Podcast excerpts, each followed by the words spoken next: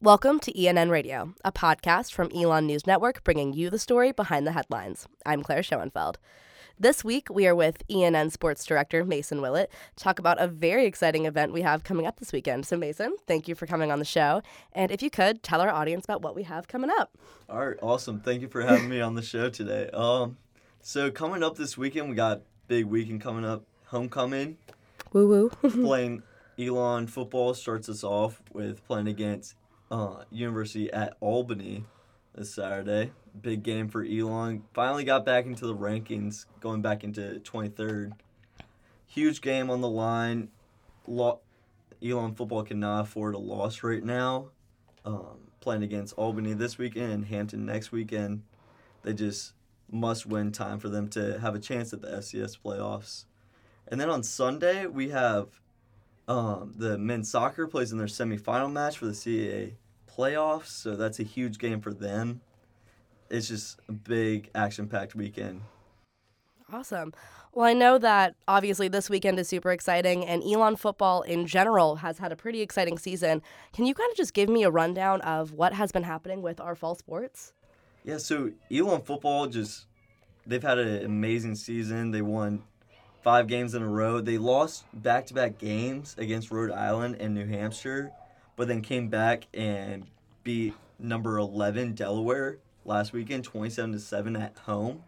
So Elon's had a pretty great season for football compared to what we were expecting them to have. And then all around just women's soccer, men's soccer. Women's soccer came up short this season, but men's soccer had a great season and they're now the one seed and hosting the tournament this week at Elon. So it's time to flood the Rudd this weekend. Yeah. Any other sports that we uh, should be looking at or know about that have done really well uh, this fall season? Um, just cross country. They won their fourth straight title this year. Uh, great season from them, just all around. They've always been good, so great for them to do that again. Awesome. Yeah. So it sounds like very exciting for Elon Athletics this fall. And soon we are going to be transferring, uh, well, transitioning, should I say, into our winter sports.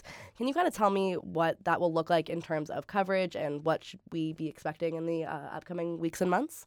So for winter coverage for our basketball teams, we're really trying to change the narrative of what our usual coverage is.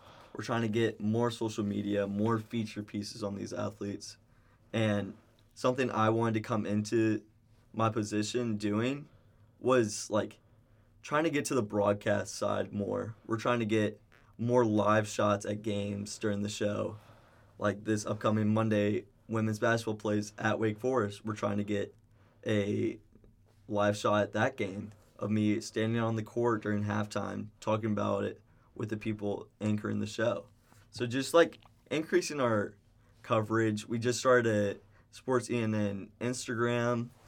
Finally reached 100 followers. And it took a lot, took a while, but finally Congrats. got there. and we're just trying to grow our brand for Sports ENN and just increasing, getting graphics out of different game days, halftime graphics, just overall changing the narrative of what Sports ENN is.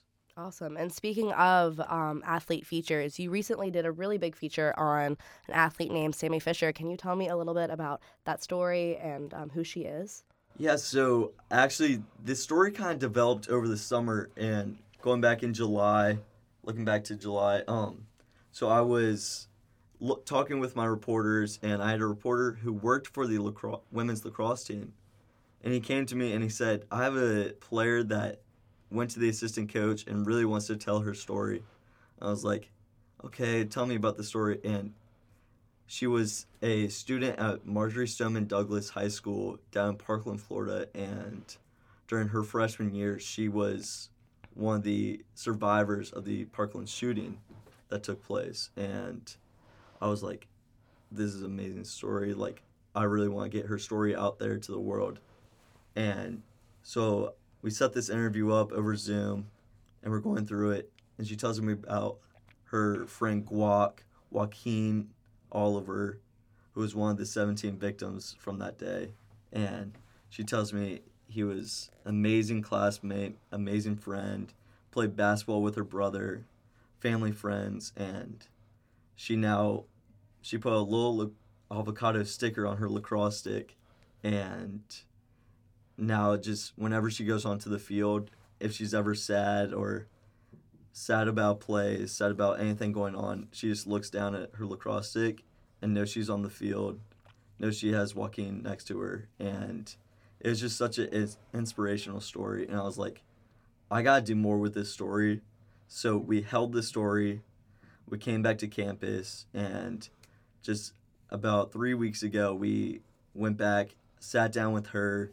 I went to a couple of their practices and filmed, got a bunch of film of them, talked to her coach, and I think this story just turned out so perfectly. And we were actually able to contact um, Joaquin's family, and they were able to share some pictures that we could use towards the broadcast. And I think it just helped develop the story and get help get his face out there, and so people can see how much he meant to her. But sure. it was an amazing story. Yeah, that's an incredible story. I think that you know, not often enough in collegiate um, sports do we get to learn these stories and learn about kind of the background of these athletes. So kudos to you for really taking the time to find that story. Um, and just to transition into a slightly lighter topic, uh, I would like to learn actually a little bit more about you as our sports director. Do you have a personal favorite sport that you like to cover? Um, so I played basketball throughout high school. So coming to Elon, I knew I wanted to pursue basketball and follow basketball. So just covering men's basketball, women's basketball has been so much fun to me, and I finally get to do it starting up next week again. And so that's definitely my favorite. Football was a lot of fun, and I know baseball has been a lot of fun for most reporters, so I'm excited to get into that more this year. And then um, you talk a lot about kind of your team and the reporters you have behind you.